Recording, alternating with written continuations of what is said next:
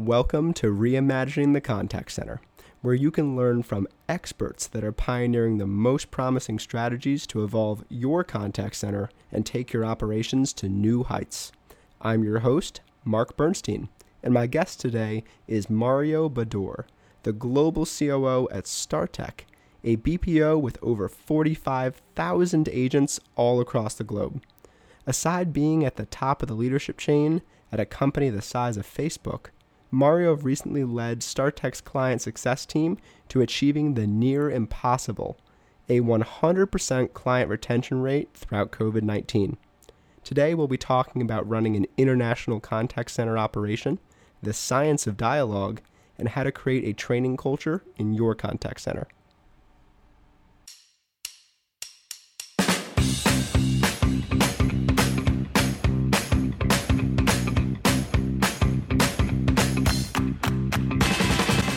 Mario.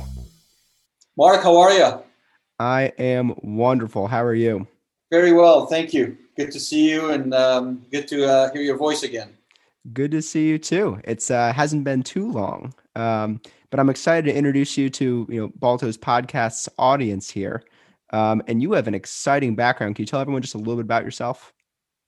Thank you, thank you. By the way, congratulations on uh, the growth that you guys have been seeing. It's uh, been following you closely. It's fascinating. I love the product. We'll talk about that more, hopefully. Thank but, you so much. Uh, I, I am I'm very excited for you, Marc, and the team and what you guys are building. Um, and and hopefully we'll unpack that a little bit later. Yeah. Um, I I uh, my background. I spent 20 plus years in the industry. Um, it's uh, been been fortunate to be exposed to various engagements in various parts of the world. That kind of matches a little bit uh, how uh, uh, my fabric, I guess. Uh, I, I, come from a diverse background. Um, uh, spent time in France growing up. Um, I have a, a, a, Lebanese heritage, an Italian heritage. I'm Canadian. I live in the U.S., so it's a little confusing for some. But I take that and I usually apply it to the business world, and it works out well for me. it has been so far, at least till till today. So um, it's a fun industry. We're in the obviously the business process outsourcing um, uh, work for. I'm the global CEO for StarTek. We've got 45,000 employees across the globe, 13 different countries, uh, and a very rich portfolio of clients that we're very proud of. Um, so it keeps me keeps me busy, to say the wow. least. Wow. So uh, first of all, I noticed you you went to school in Lebanon and Canada and the U.S. Was your strategy just go to every school that uh, you have roots in? every time I got kicked out, I had to try a new one. Um, that was that. So no, I think uh, look, um, uh, some of some of these studies were during my professional career, and you always you always kind of have to look for um, enhancing your skills and keeping up keeping up with the market and uh, keeping up with the industries and how uh, the world is moving. So um, so yeah, so and I took advantage of that, and um, I try to always keep up with uh, the latest uh, and greatest, and hopefully uh, be able to serve the clients better and engage in the industry at a more um, uh, intelligent way, I would say, or, or more productive way. So, um, yeah. So you always learn something when you go back and sit in the classroom, and um, at, uh, you get disciplined a little bit, and you uh, there are some bad habits you pick up in the real life, and it's good to go back in front of the book and and uh, uh, recalibrate the true north, for lack of better words. That, that, that's so interesting. It's the true north it's funny because a lot of times you get to the working world and the business world and you hear throw out everything you learned. That's not true north. And then you know you go to class and they say oh no no no no no. Things uh, you can do a much better job predicting and having some sort of understanding of the world uh, using theories and academics in a classroom. You know what, what do you think? Uh, you know it's, it's so true and sometimes it's good to see what um, uh, oftentimes uh, you sit in the course and you realize that gosh uh, the education system needs to be reinvented a little bit because yeah. Uh, that's not true. That's not how it works in real life. And and uh, it gives you also it sparks some ideas. It gives you an, an, the opportunity to rethink a little bit. What else can we do in the industry as disruptors um, to go back and and re-engineer that a little bit or or inject some um, um, disrupt the education system a little bit further. And uh, oftentimes you see uh, people like us going back into a classroom and challenging some of the things that are uh, being said or how uh, it's being done. And I'm, and I'm sure schools are positively um, uh, benefiting from uh, professional students that are coming from professional the professional workforce uh, equally as uh, us benefiting from them. So I, I, see I see a symbiotic relationship going both ways when someone in their adult life go back and sit in the classroom again because your stand your stance vis-a-vis the professors and the teachers and the curriculum is a little bit different. You're more confident and you sit and challenge it because you have examples from real life to show why this worked or this may not work. Absolutely.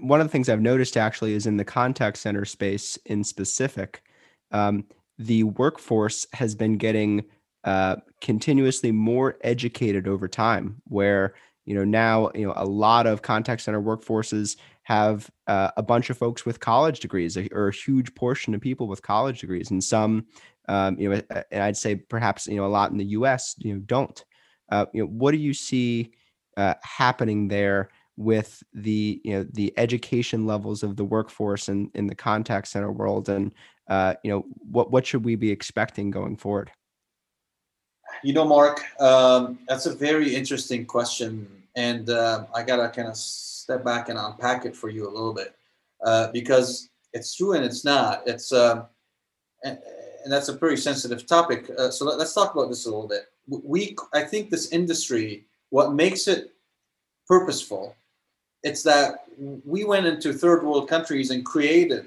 a middle class that was almost non-existent, and it's very fulfilling uh, to see a country 20 years ago that did not provide opportunities for younger the younger generation. Fast forward 20 years later, you're seeing those at the time that were kids. Now they grew up, they became professionals. They've done much better than their parents. They've done much be- better than some uh, some of the rest of the country that did not provide these kind of opportunities. And you feel that you were a part of that uh, evolution, and it's very fulfilling. And it provides you a purpose as to you know uh, why to embrace this industry further and capitalize on some of the things that we do. Now the, conversely it is not necessarily true stateside or domestically um, unfortunately the contact center is more of a the, the benefit or positive side of it it's a good stepping stone to go into specializing later into whether IT, uh, whether um, uh, human resources, talent acquisition, management, and then you can grow within the industry and the organization and specialize and shape who you want to be later on. But it doesn't necessarily, on the onset, uh, provides you with that uh, middle class kind of uh, living standards right away. It's a uh, it's it's a, it's a it's a bit rougher domestically compared to offshore markets uh, when it comes to uh, compensation. Therefore, a um, individual who graduated, as you know, our colleges and schools here in the U.S. are uh, one of the most expensive in the world. So by the time you graduate with a college degree, etc., um, you probably can't afford having a call center job as an agent because you have to pay your your, your, your schooling. Now you still get some of those, and now with we'll talk about that later with the at-home kind of uh, uh, movement, where a lot of jobs are pivoting to at home. We do have access to talent that isn't necessarily younger demographics. It's much older demographics that perhaps are either veterans or or retired or or or have um, uh, disabilities of some sort, and and they couldn't leave the house and now they have access to this uh, industry from their the comfort of their home and and they're highly educated and they bring a level of experience and talent that we haven't had access to before in, in the on the brick and mortar front so so it's a very um, uh, uh, i guess uh, uh, good question but also the answer to it is different whether you look at the offshore market versus the onshore market if that makes sense right right you, you absolutely can't paint the contact center work for a broad brush. No, I have I have uh, doctors, nurses, bankers in the offshore market that are coming in. They prefer to put the headset on and take calls and and what is supposed to be a stepping stone or first job onshore um, is is actually a job for the experienced in the offshore markets because it pays hmm. better than their local banks or or their local hospitals being a nurse or etc. Right. One of the things that I think about often, and and Balto and and I are are truly passionate about, is the ability to upskill uh, people at large and to be able to have a, a huge population of people that you're helping elevate both their skills and talents and their economic outcomes and what they're able to do for their families. When when you at StarTek have um, such a broad range of different types of workforces, how do you make sure that you're taking care of all of your 40,000 plus employees when their needs are are so different, even just depending on on their geographic location? I think um, I, I, I love the question, and I always uh, I will use a, uh, a, phrase that I always use internally, and, the team uh, always hear me saying, "We gotta think global but act local," hmm. and uh, and uh, there is a way of putting a global strategy, a global vision, and a, a global uh, objective that everybody can uh, rally behind, but it's important to execute on that vision locally. Um, and it is very important to maintain, retain, uh, uh and be sensible to cultures in local markets, uh, leverage local talent, uh, execute on that vision through local methodologies. So, yes, you can have an overarching global vision, but I think where companies at times I feel have opportunities where they uh, use a cookie cutter approach and and uh, create a global vision, but also wants to deploy it with a global tactics. And uh, you can't do that at times because you got to be sensitive, sensible to uh, certain markets. You got to be sensitive to and sensible to um, certain ways of doing business. What's acceptable uh, on the east side of the globe may not be fully acceptable and uh, adopted on the west side of the globe. So you got to be able to separate these and approach the vision maybe slightly differently. You still get to the same place, but do it while embracing local talent, local cultures, and local way, ways of doing business. So back to your question, I am very cognizant of that when I look at mm-hmm. my 40, 45,000 employees across the globe.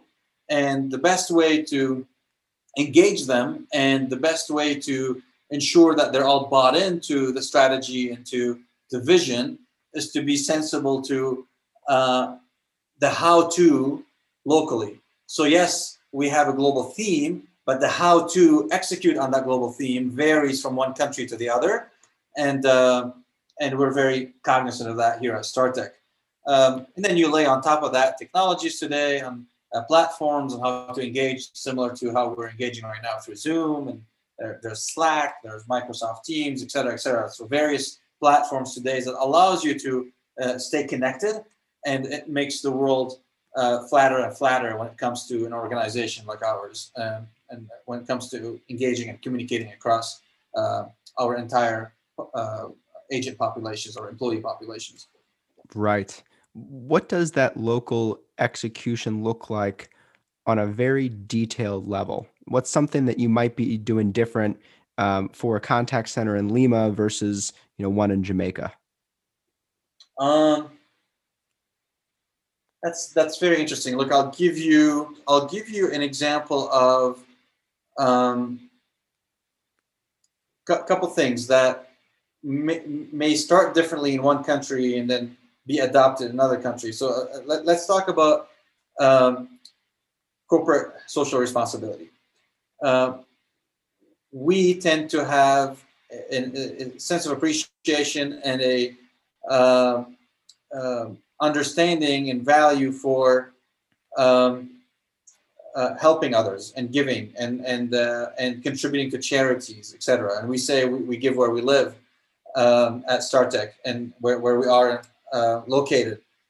Uh, these are things where uh, you go out and whether uh, you're on a think of a campus we have in Myrtle Beach. So if the team goes out and clean the beaches and contribute into clean clean beaches in the communities where we live, we track these hours. We pride ourselves with how much we gave back to um, the community, etc.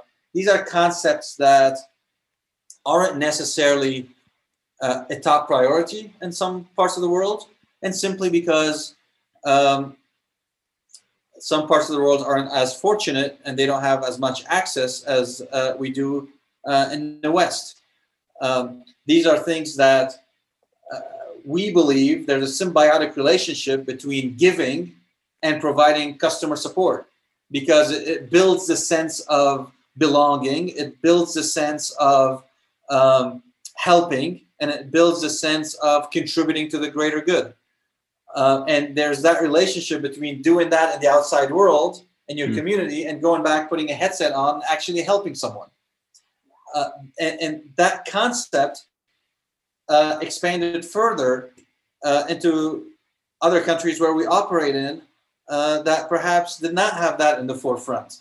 So sometimes there are some tactics at the detailed level, like you asked, that starts in one country that could be embraced in other countries, and and uh, in other areas, some will remain locally uh, to where they belong. So I'll give you an example of holidays.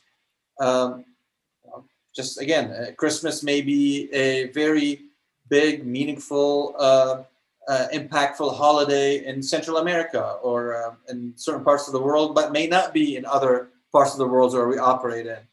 Um, you got to be sensible to that, and you have to that could be part of engaging with the employees. That could be part of um, motivating the workforce. Uh, and other other parts of the world may look at this as just a simple holiday. Uh, it has nothing to do with the performance of the employees. Meanwhile, in countries where Christmas is extremely valued as a holiday and uh, providing a certain celebration during Christmas holidays for these employees will end up impacting us as an organization positively when it comes down to performance because they had fun over Christmas, because they felt we engaged with them, because they felt that we valued what they value. Um, then they, the morale is high, and you come in and you perform. Uh, if you take that concept and try to apply it in a country where Christmas doesn't mean much, uh, um, it, it almost becomes an annoyance for them, vice versa. So there are things where you can leverage, I believe, in uh, some parts of the world, uh, and we'll learn from each other. And there are things that you need to keep local, uh, locally. So, hence why, again, think globally and act locally. That, that's exactly what I was just hearing. Um, it, it sounds like in some instances you can port different practices or behaviors or different parts of your cultural responsibility mentality from one location to another, from one country to another. And in some instances, uh, you can't, and you have to make sure that you're adapting the organization to the local preferences and what's happening locally. Absolutely, absolutely, and and look, it's fascinating, and it's uh, um, you can't. People often you hear separate your personal life from your work life. Uh, yeah, that's that's fine, but uh, frankly, it's it's uh, there are habits uh, and behaviors that you have in your personal life that will impact your morale and your um, uh, uh, overall demeanor at work. So I believe both are interlinked, and it's important as a as an organization to be cognizant of that when it comes to our staff and and deploy transformational strategies that are beyond the the walls of the office that uh, and keep in mind that decisions that we make in the office will impact employees personal life and decisions that we could make and impact outside of the office will impact our employees within the walls of the office. And I think this is this is what I like to keep in mind as we operate. And uh,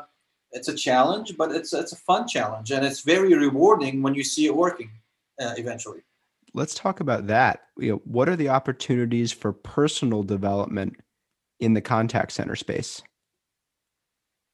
Um, from, from a look at, at a uh, it's it's a very fulfilling job. This is a an industry where you can get into this industry without a college degree, or uh, you could have a the requirements to be on the phones could be as uh, simple as a high school uh, diploma, but then the tribal knowledge that you acquire throughout the years um, are fascinating because what you are doing as an employee um, in the in the on the front lines, you're actually dealing with a very very complex situations, and we call that the uh, the science of dialogue at, at StarTek, uh, and that is a very complicated uh, science, not as easy as as people think.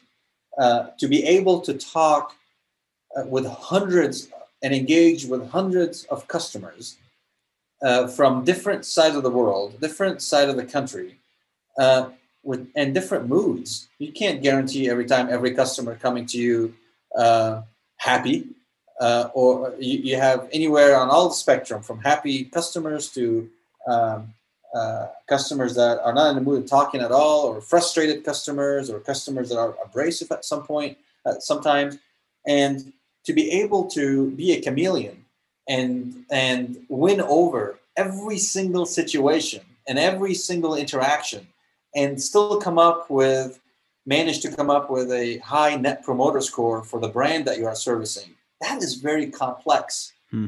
um, imagine you talking to your brother or to your sister or to your wife or to your kid. Even with that situation you have to make an effort to ensure that your message comes across accurately properly you don't offend anybody you actually help them to resolve a problem that they're trying to resolve or make them understand the subject that you're trying to explain. You make an effort in these particular situations. So imagine the effort that you have to make uh, through the phone without seeing someone and a stranger that you've never talked to before uh, and still manage to for them to have a memorable experience with you because that's what we're after at the end of the day creating a memorable experience on every interaction that we manage. So very complicated situation. And if you can manage through that and master the science of dialogue then it gives you the opportunity to go teach it to newcomers hmm. Uh, once you are tenured. And then you're now you're entering into a mentorship stage.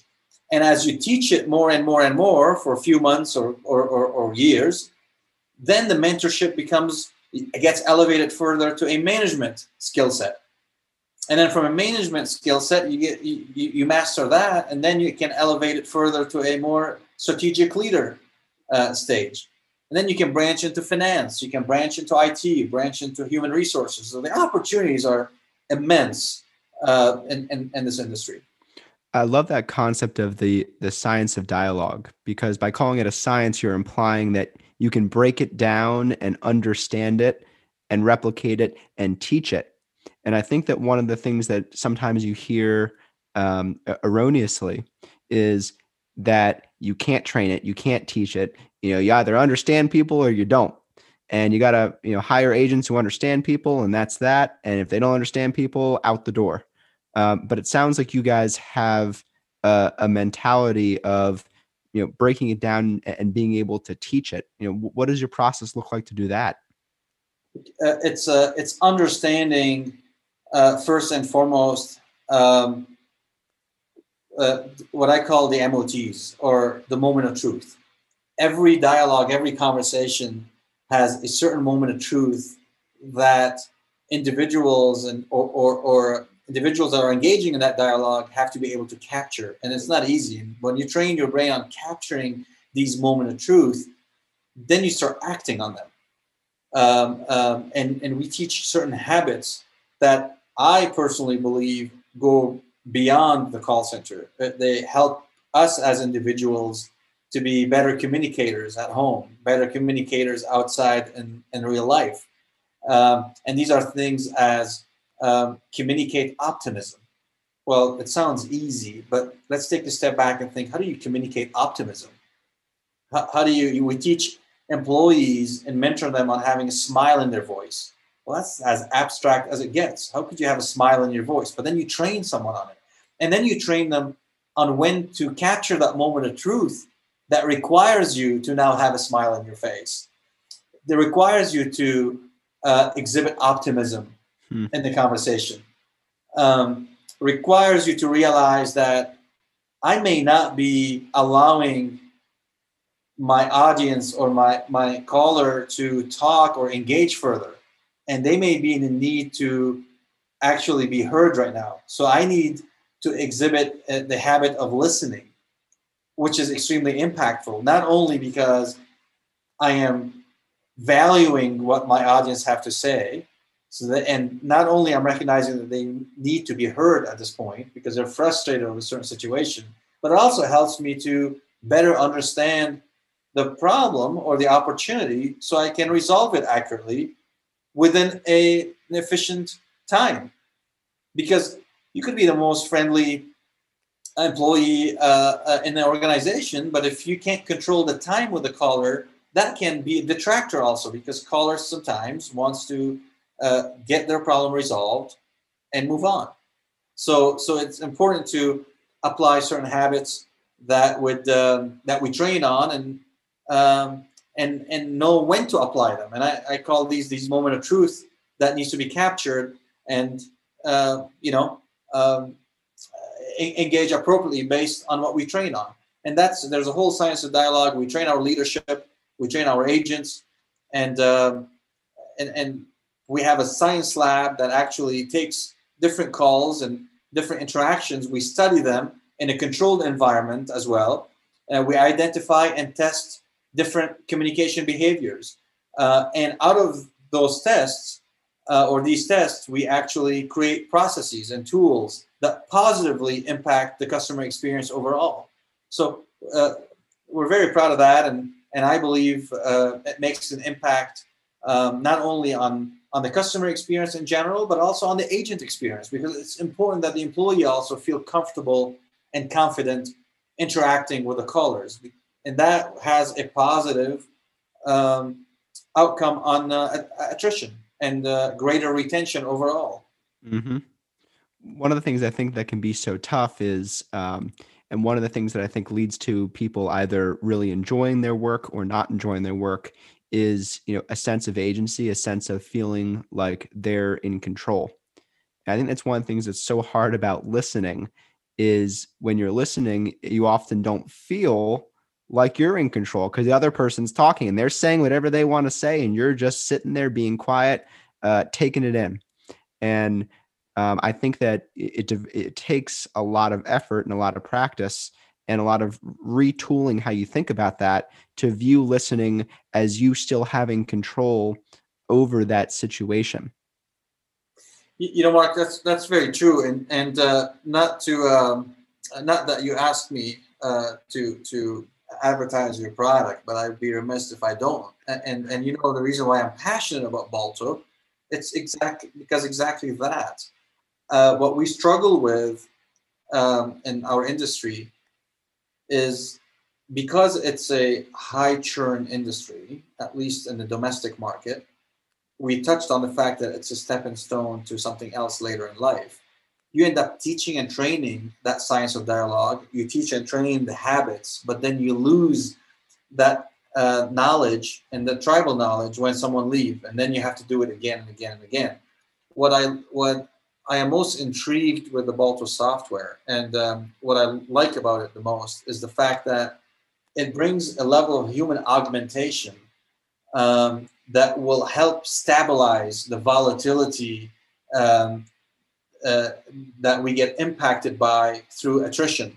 And, and when you bring a software that can detect these moment of truth through an AI and help and guide and remind uh, an, an, employee under stressful situations of what to say and how to say things and, and tip them in real time um, on, on how, how to answer or, or adjust or fine tune some of the answers then you're actually uh, mitigating um, what I call the speed to proficiency. Because when you have a level of churn and you bring someone new, and by the time they're proficient and tenured um, and they're gone, then you have not benefited from that science of dialogue that we trained on because they weren't tenured enough. They weren't proficient on what we trained them on enough. But if you have someone like the Balto software uh, closing these gaps, and mitigating that uh, uh, uh level of tenure, even if someone is not tenured, by, by getting tipped on what they have to say and how to pivot in the conversation real time, you almost help an agent seem like they're tenured, even if they're not yet. And, and that's the power of what the software brings to bear when it comes to our industry. And, uh, and again, and I, I, am very excited and fascinated about uh, the product itself because of that, uh, because the uh, breaking the barriers of uh, non-tenured agents and making them provide an experience as an experienced tenured employee. Right, right. Well, first of all, thank you. Uh-huh. um, and then that was unsolicited. This is someone who's very passionate about what Marc created, so and it's well deserved. Thank you. Um, you know, one of the things I think people forget is they they look at their tenured agents and they say, well, they've learned it they're good. You know, they they learn the things they need to learn. They're all ramped, so don't need any coaching or training or anything like that. And I think that one of the things people forget is you know there's actually been a whole series of studies done, and you may have, have seen them or read them at some point, Mario, about um, rates of human error under stress. And uh, I remember one of the examples is you know if you're in a true emergency, like a uh, car crash or something terrible like that. Um, and you have to execute on some sort of task, the rate of error um, is as high as 90% of, of making some mistake on that task. And then you can walk back all the different levels of stress that you may be experiencing. Um, and if you are, um, you know, late uh, for um, a meeting or late to to do something, uh, there's a level of stress that you have there, and the chance that you make some sort of mistake goes up um, all the way down to simply uh, punching in all 10 numbers on a telephone. Uh, if just unsolicited without stress, I believe it's about a 0.1% error rate. Uh, that someone says, type these 10 numbers in on the phone that you make a mistake on one of them. Actually, 0.1 sounds low now that I think of it. Um, but then you have you know all these tenured agents in the contact center environment, and every single day, at least once or twice or a couple times, they're going to get stressed and they're going to have something that's like very difficult to deal with. And I think that that's where training is the most important in in those moments because uh, in the low stress situations it's easy to just you know do the stuff that that you you've always done but in the high stress moments that's where you really have to rely on your habits and rely on your training uh, to combat some of those fight or flight instincts that uh, absolutely come out on the phone, especially with frustrated callers.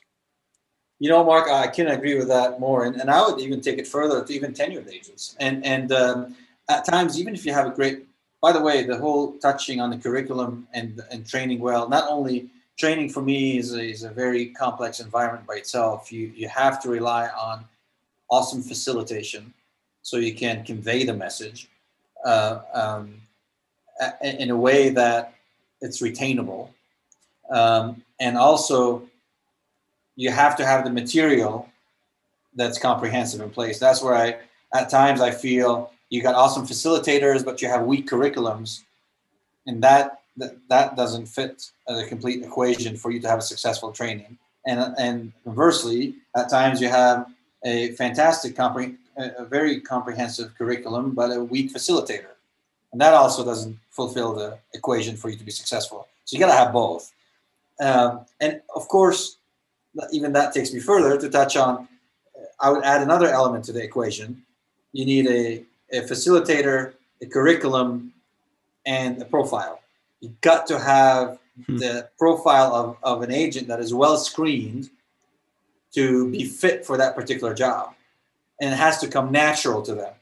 You can't, and today we're using various platforms through lots of insights and analytics to measure um, the employee and, and, candidate capabilities and personalities prior to be placed on a certain campaign on a certain project uh, because ultimately you want them to be natural at what they're doing if it's a sales campaign yeah you can train probably anybody on how to sell but is it natural to them? Are they in their natural element? Because that's where you thrive when you're in your natural element. Great point. Uh, right now, can you can that profile maybe they may be very successful in sales?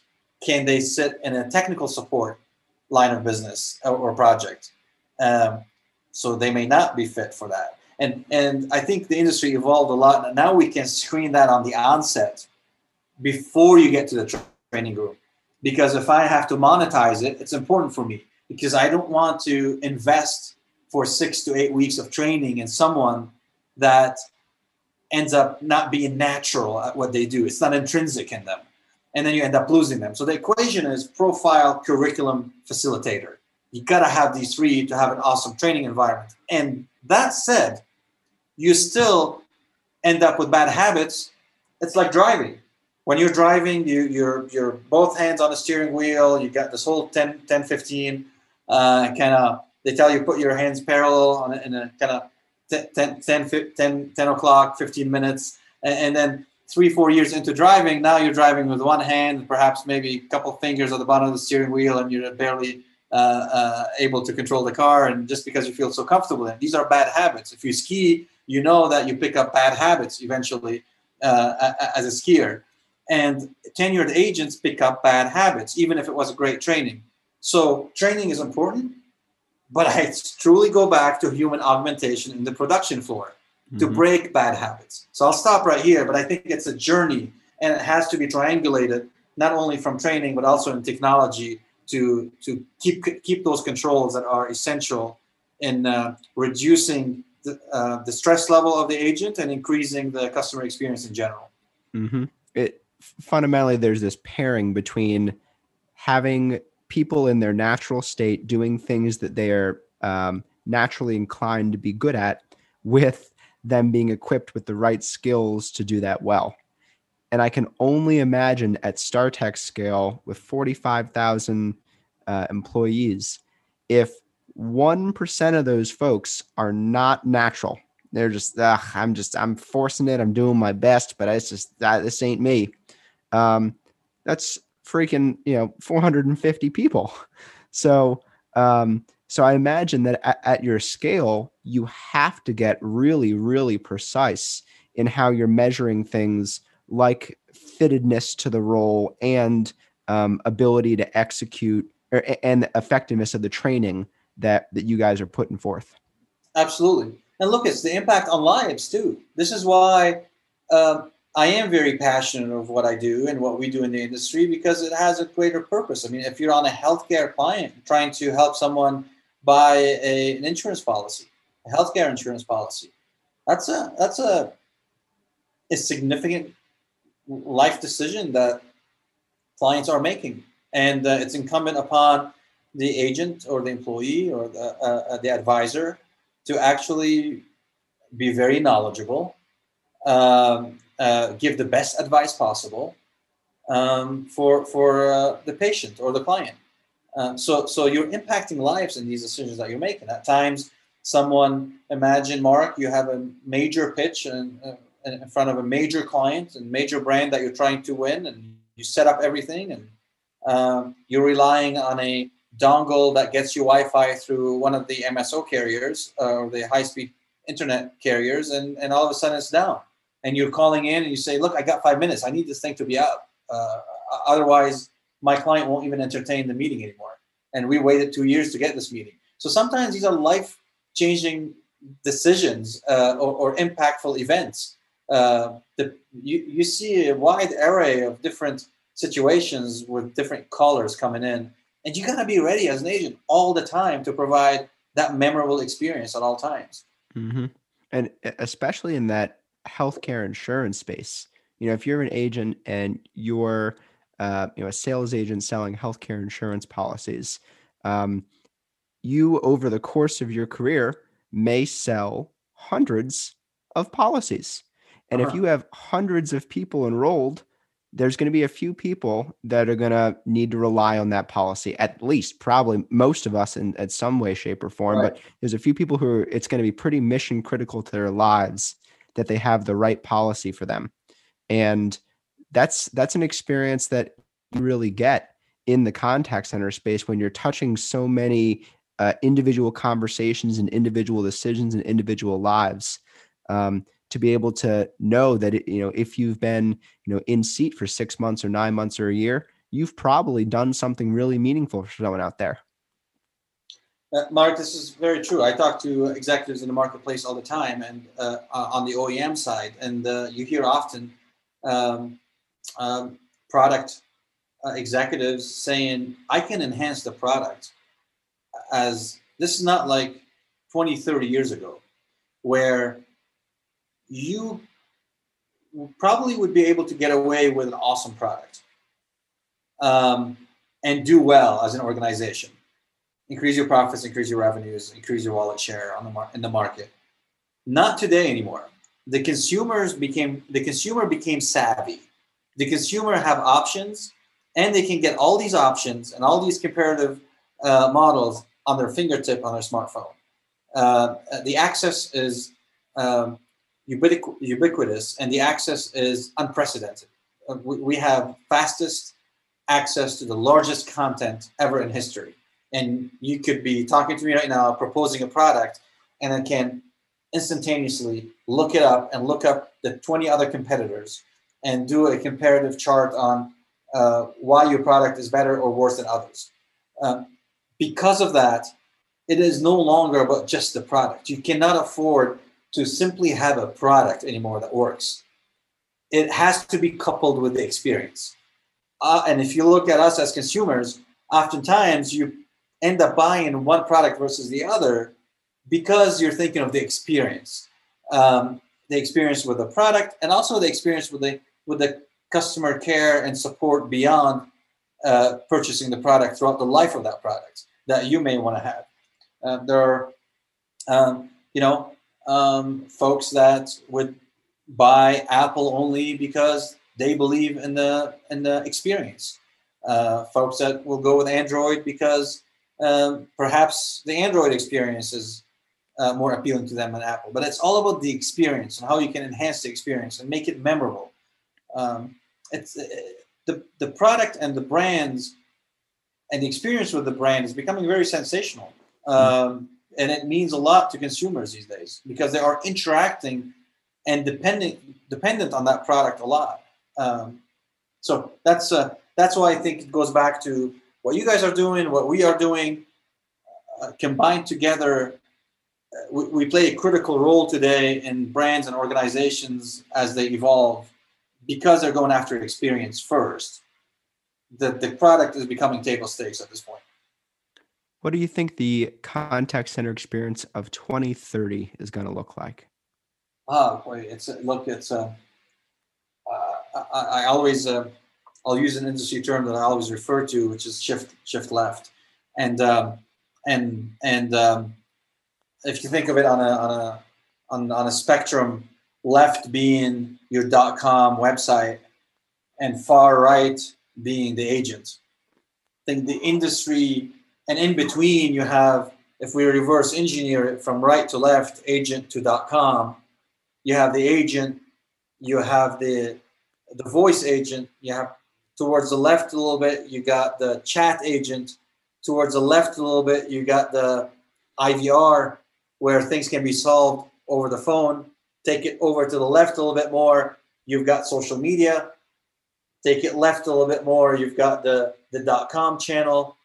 So the point here is the, the more you, the more the environment is frictionless, the more it's instantaneous, the more it's geared towards self-serve, which drives a frictionless experience, the more memorable and the more um, uh, uh, efficient and effective that experience is. Now, the industry is shifting left pretty fast. There's, I would say, 99.9% of the contacts required a voice interaction 15 years ago uh, now you're probably seeing 40 to 50% of the interactions requiring a voice experience.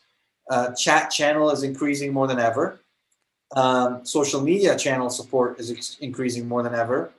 And um, uh, I would say even social media has taken over the dot com channel because uh, why even bothering going to the website and searching yourself if you can just throw a question out in the digital realm and you get 40,000 answers um, uh, uh, and different opinions and, and guidance. So that said, I don't believe in the next five years. You gave me that's a pretty complex. Ten years is is, is, is, a, is, is a difficult one. Let's let's do five, and then we'll try to tackle the ten.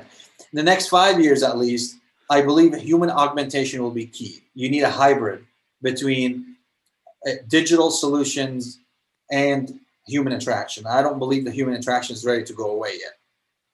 Perhaps in 10 years, you will still have some level of human interaction, but not as much as today, not as much as five years from now. But I have a hard time convincing myself or believing that in 10 years there will no longer be a human interaction period we are uh, social animals at the end of the day. Uh, we, we we're a species of, of, of interactions. We like to we thrive on interactions. We thrive on questioning opinions. I think um, emotions are important in certain conversations, especially if you're uh, purchasing a, a life insurance policy, especially if you are um, uh, purchasing a or, or, or negotiating a healthcare bill. Uh, emotions are important. I want someone to hear me out. I would like someone to truly understand why I cannot afford to pay that bill today. Uh, I'd like to share a life experience backing up my argument as to why this is important for me. And I don't believe any AI in the world today is capable of truly interacting and understanding that level of emotions um, complicated emotions coming out of a human. Therefore, I feel even in 10 years from now, uh, it will not be a, a, a human-less experience uh, ever. Uh, well, you'll still see the human element, but I believe the shift to left would have made a huge uh, progress, and uh, it would be that bar would be pretty close to the left. Mario, this has been awesome. So awesome. Thank you so much for joining. Really appreciate it. Great. Well, I, thanks. Absolutely, Marc. Uh, great pleasure uh, to be with you guys, and I wish you all the best. And I'll keep uh, watching here on the sidelines of uh, what you guys are doing. Good luck. You too. Gonna have to have you on again. Thanks. Take care. Bye bye. See you.